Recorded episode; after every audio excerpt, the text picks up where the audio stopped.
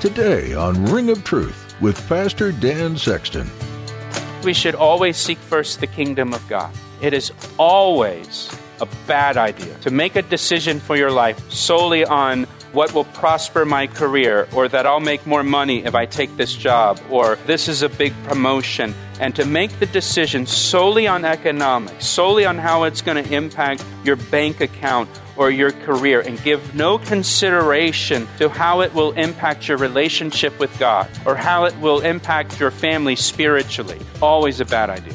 In Matthew 6:33, Jesus says, "But seek first the kingdom of God and his righteousness, and all these things will be added to you."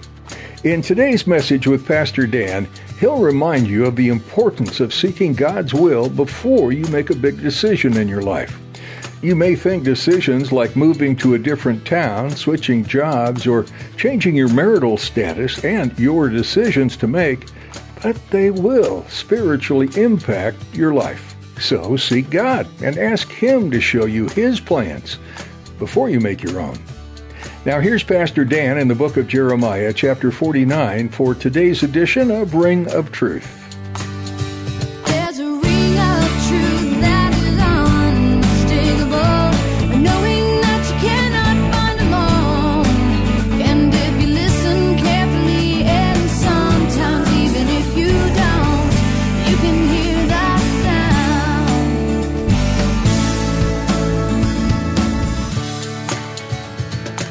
Isaiah 34. So this is after his second coming. After he comes again, he will judge the nations. He will gather the nations, and he will separate the sheep from the goats. And he will judge the nations. And it says here in Isaiah 34, verse 5 For my sword, this is speaking of the Lord, Jesus Christ, for my sword shall be bathed in heaven. Indeed, it shall come down on Edom and on the people of my curse for judgment. The sword of the Lord is filled with blood. It is made overflowing with fatness, with the blood of lambs and goats, with the fat of the kidneys of rams. For the Lord has a sacrifice in Bozrah, that's down in Edom, and a great slaughter in the land of Edom. The wild oxen shall come down with them, as the young bulls from the mighty bulls. Their land shall be soaked with blood, and their dust saturated with fatness. For it is the day of the Lord's vengeance, the year of recompense for the cause of Zion. Its streams shall be turned into pitch, and its dust into brimstone. Its land shall become burning pitch. It shall not be quenched night or day. Its smoke shall ascend forever. From generation to generation it shall lie waste no one shall pass through it forever and ever, but the pelican and the porcupine shall possess it. Also the owl and the raven shall dwell in it. And he shall stretch out over it the line of confusion and the stones of emptiness. Again, here it's, it's describing the judgment of Edom that will take place after Christ's return, and the land will be made desolate. It will be made a wasteland where just, you know, animals dwell, that kind of thing. I say all that looking at all these verses to say that God's not done with Ammon and Moab and Edom. They play a significant role in the end times. They're going to play a significant role during the tribulation period. They're going to play a significant role when Christ returns. He's going to come up out of Edom, out of Bozrah, to Jerusalem, and then they're going to be judged during the judgment that will follow. So, let's go back to chapter 49. We'll get into the chapter now. Look at verse 1. Against the Ammonites, thus says the Lord Has Israel no sons? Has he no heir? Why then does Milcom inherit Gad, and his people dwell in its cities. If you remember from the book of Numbers, the tribe of Reuben and the tribe of Gad and half the tribe of Manasseh chose to settle on the eastern side of the Jordan River. They chose not to enter into the promised land, into the land that God had for them there. They chose to settle east of the Jordan River and stay there. And we're told in Numbers that they chose to settle east of the Jordan River because it was a good land for cattle, and they had cattle. And so they got to that area, and they said, Hey, th- this, is, this is a pretty place right here. We just want to stay here. We don't want to cross over the Jordan River. We don't want to enter into the promised land. We don't want to have to deal with the nations that are over there and the walled cities and the giants and the battles that there are to fight there. We just want to stay here. Good place for cattle. We raise cattle. This will be good for us. In other words, they made that decision to settle based solely on economics because it, it would be easier for them and it would prosper them economically. They raised cattle and it was a good place for cattle. The Bible says we should always seek first the kingdom of God. It is always a bad idea to make a decision for your life solely on what will prosper my career, or that I'll make more money if I take this job, or this is a big promotion, and to make the decision solely on economics, solely on how it's going to impact your bank account or your career, and give no consideration to how it will impact your relationship with God, or how it will impact your family spiritually. Always a bad idea. Your number one question and concern when making a decision for your life should be how will this impact me spiritually if I take this job, if I move there? Don't just assume that there's good churches there. I can't tell you the number of times I've heard that from people. Hey, I got this job, we're going to be moving, got a big promotion, real excited about it. And I'll say, did you guys check out any churches there? Oh, yeah, there's a lot of churches there. Or I hear this, yeah, there's Calvary chapels there. Okay, would you check them out? Did you go visit one? Did you stay over a couple Sundays to see if it's a good fit for you? Are they really teaching the word there? Is it a good fit for your family? Is it a good fit for your kids? Don't just assume it's going to work out, that the spiritual side is going to work out when you get there. I can't tell you the number of people that have moved away and they moved away to a wilderness and they couldn't find a church and they just kind of wandered in the wilderness. But they've got the job, they're making great money. That was Reuben, Gad, and half the tribe of Manasseh. They say, hey, you know what? This we raise cattle. This is great land for cattle. This we're going to just stay here. We don't want to go into what God has for us. We're just going to settle here. Lot in the book of Genesis is another example of someone who just made his decision solely based on the economics. He chose the land of Sodom and Gomorrah because he was a shepherd. And when he lifted his eyes and he looked across the Jordan Valley in the direction of Sodom and Gomorrah, it says of Sodom and Gomorrah, it was like a well watered garden. It was like the gardens of the Lord. It was like the gardens of Egypt, it says. It was a wonderful land for raising sheep. Horrible place to raise a family. Morally, spiritually. And you look at the story of Lot. And he raised two daughters who had the morals of Sodom and Gomorrah. But he prospered there. He became a leader in that community. He was one of the judges of that city. Things went well for his career, but things were a disaster for his family. His wife, right? She didn't want to leave Sodom and Gomorrah. She longed to stay there. His daughters married two guys that, that scoffed at God. Right? These two ungodly men and his daughters left with the morals of Sodom and Gomorrah. Reuben, Gad, and half the tribe of Manasseh, they settled on the eastern side of the Jordan River, outside the promised land.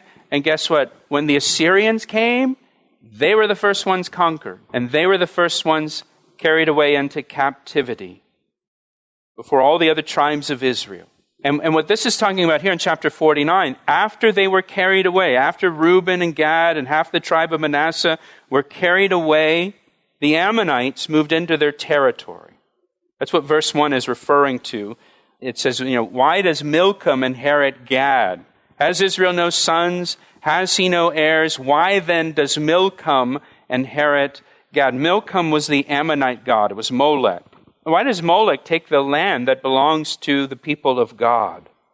Are there no descendants of Israel to, to maintain control of it, to occupy it? And the answer is no, they've all been carried away captive, and Ammon was able to just move right in and take over that land. Therefore, verse 2, look what the Lord says here Behold, the days are coming, says the Lord, that I will cause to be heard an alarm of war in Rabbah, which was the capital of the Ammonites. It's modern day Amman, Amman, Jordan. It shall be a desolate mound, their capital city. Try to put yourself into the context of the passage and to have someone say that our capital city will be a desolate mound. That's what the Lord says here about the capital of the Ammonites. And her villages shall be burned with fire. Then Israel shall take possession of his inheritance, says the Lord. Because the Ammonites had taken territory the Lord had given to his people, now the Lord says he's going to destroy their capital city, he's going to burn all of their cities so that Israel can repossess their inheritance. In other words, he's going to take the land back for them. Wait, O Heshbon, for Ai is plundered. Now, this is not Ai that the Israelites conquered under Joshua. This is a Ai that was in the land of Ammon. It's plundered. Cry, you daughters of Rabbah. Gird yourselves with sackcloth. Lament and run to and fro by the walls. For Milcom shall go into captivity. Again, that's their God. With his priests and his princes together. Your God's going to fail you. They're going to mourn over their towns and lament over the destruction over their towns. Their God, Milcom, will fail them. Their God will go into captivity into Babylon along with the priests of Milcom and the leaders, the princes of the nation. Behold, I will bring fear upon you, says the Lord God of hosts, from all those who are around you. I'm going to bring fear from every direction. You shall be driven out, every one headlong, and no one will gather those who wander off, but afterward I will bring back the captives of the people of Ammon, says the Lord. Ammon's sin was pride. Ammon's sin was pride and self confidence. I think I skipped verse 4. Why do you boast in the valleys, your flowing valley? O backsliding daughter, who trusted in her treasures, saying, Who will come against me? They trusted in their geography to protect them. The fact that their cities were in valleys with high, steep mountains surrounding them, they thought no one could ever attack us. Our geography protects us. Our geography isolates us and keeps us from being attacked from another nation. There was a time in our country, the United States, where we were confident in our geography because we had the Atlantic Ocean and the Pacific Ocean, and we thought there's no way we could ever have an attack on the mainland United States, right? Till 9 11. But up to then, we were confident in our geography, that that protected us. That's how it was for them, for Ammon. They were confident in their geography that that would protect them, that that would keep them safe, and they were confident in their riches, their treasures, their wealth. You see that in verse 4 who trusted in her treasures, saying, Who will come against me? We've got these mountains protecting us, we've got riches. No one can come against us. You're listening to Ring of Truth with Pastor Dan Sexton of Calvary Chapel, Ellicott City, Maryland. We'll return to the second half of today's message in a moment. But first, here's a word from Pastor Dan. It's my privilege to share the Word of God with you through our radio ministry, Ring of Truth. Thank you for tuning in each day. Hey, I would love to hear from you. Will you take a moment to email me to tell me how these daily studies have ministered to you? I want to hear your story you can email me through our website at calvaryec.com. That's calvaryec.com. Thanks, Pastor Dan. Now let's join him again for the conclusion of today's edition of Ring of Truth. But he says again in verse 5 that all those around you are going to come against you. In other words, you're going to be attacked from every direction. From every direction. And you're going to be chased out of your own land. But God promised to bring them back. You see that in verse 6 But afterward I will bring back the captives of the people of Ammon, says the Lord. And the next we have Edom, verse 7, the Edomites, Edom. The Edomites were the descendants, as I said earlier, of Esau, Jacob's twin brother. And the conflict between Israel, the Edomites, goes all the way back to when Jacob and Esau were in the womb, before they were even born. They remember they're wrestling in the womb. Before they're even born into the world, they were fighting. So these two nations, even though they're cousins in a sense, even though they're related, they've had a long, long history of conflict between the descendants of Jacob and the descendants of Esau. That began back in Genesis Abraham, Isaac, and Jacob, Jacob and Esau. You come to the New Testament, Herod the Great is from Idumea. He's an Idumean. He's from Edom. Herod the Great is a descendant of Esau. And it's Herod the Great who tries to kill the baby Jesus, a descendant of Jacob. So that conflict carried on into the New Testament times, and it was still playing out in Jesus' story. Verse 7 against Edom, thus says the Lord of hosts, is wisdom no more in Teman? Has counsel perished from the prudent? Has their wisdom vanished? Teman was a town in Edom. It was in Edom. If you remember in the book of Job, one of Job's friends who came to comfort and console Job was Eliphaz, the Temanite. He was from Teman. Teman was famous for its wisdom, for the wisdom of its inhabitants. It was like the Harvard or the Yale of Edom.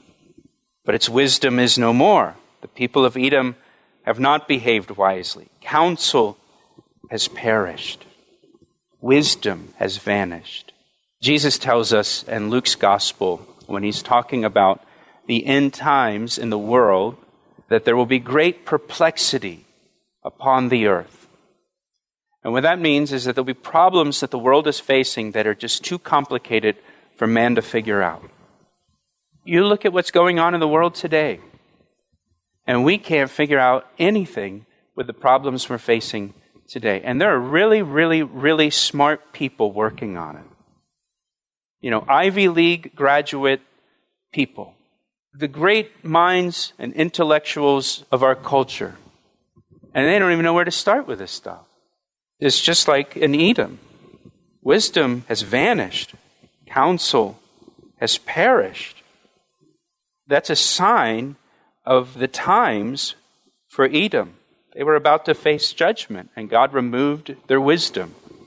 God removed their counsel. It's a sign of the last days of that nation. It's going to be a sign of the last days of this world. Even in Israel, as we saw back in the book of Isaiah, as they were approaching judgment, what does it say? That God gave them children to run their nation people who were not qualified to run their nation, that was a sign of God's judgment against that nation. And you can draw your own conclusions about that and the days that we live in.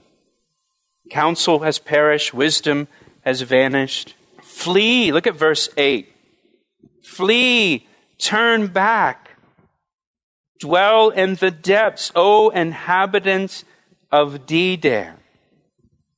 The people of Edom needed to flee, run for their lives because God would bring calamity on the nation. And he tells the people of Dedan specifically to flee. This is a play here on the geography of Edom.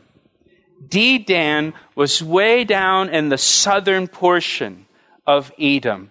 And the city of Dedan, it sat right on the edge of the Arabian desert.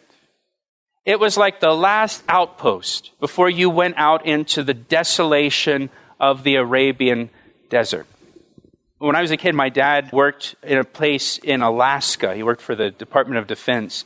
And he worked on this little island in the Aleutian Islands.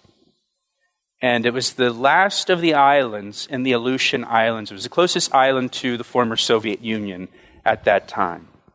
And they used to have a saying on all like the coffee mugs and everything that he would bring back from that island. It's not the end of the world, but you can see it from here. That's Dedan. Dedan sits right on the edge of the Arabian desert. It's the last stop. You can't go any further than Dedan. But look what he says to the people of Dedan. You need to run. You need to flee. the people of Dedan can't flee. There's nowhere else to go. They're the last stop. There's nowhere to run to except out into the desert where you're not going to survive. The point here is no one in Edom will escape judgment. There's nowhere to escape to, there's nowhere to get out of it, there's nowhere to go. If grape gatherers came to you, would they not leave some gleaning grapes? They wouldn't harvest all the grapes, of course. If thieves by night came, would they not destroy until they have enough? Again, grape pickers, grape gatherers, they don't pick every grape in the vineyard. They don't strip it clean. Thieves normally don't clean out a house of everything. You know, they leave most of it behind. Look at verse 10. But I have made Esau bare.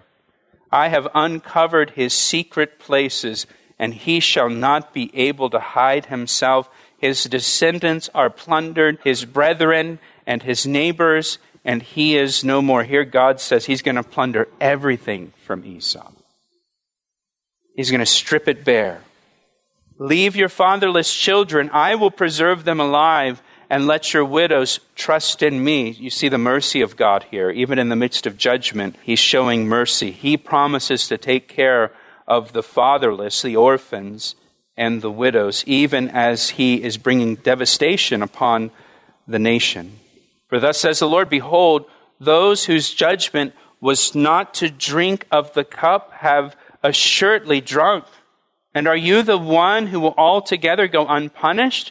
You shall not go unpunished, but you shall surely drink of it.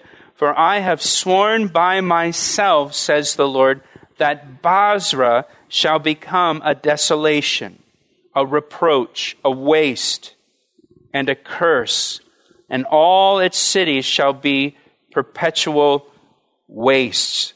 God swears here by himself. I have sworn by myself. There's no one higher that he can swear by than he than himself. But by swearing by himself, now his name's on the line. His reputation's on the line. If he doesn't bring this judgment to pass against Esau or Edom. I have heard a message from the Lord, verse 14, and an ambassador has been sent to the nations. Gather together, come against her, and rise up to battle. God's going to call the other nations to come to fight against them. For indeed, I will make you small among nations, despised among men, for your fierceness has deceived you, the pride of your heart he asked me how I know, and I say rings truer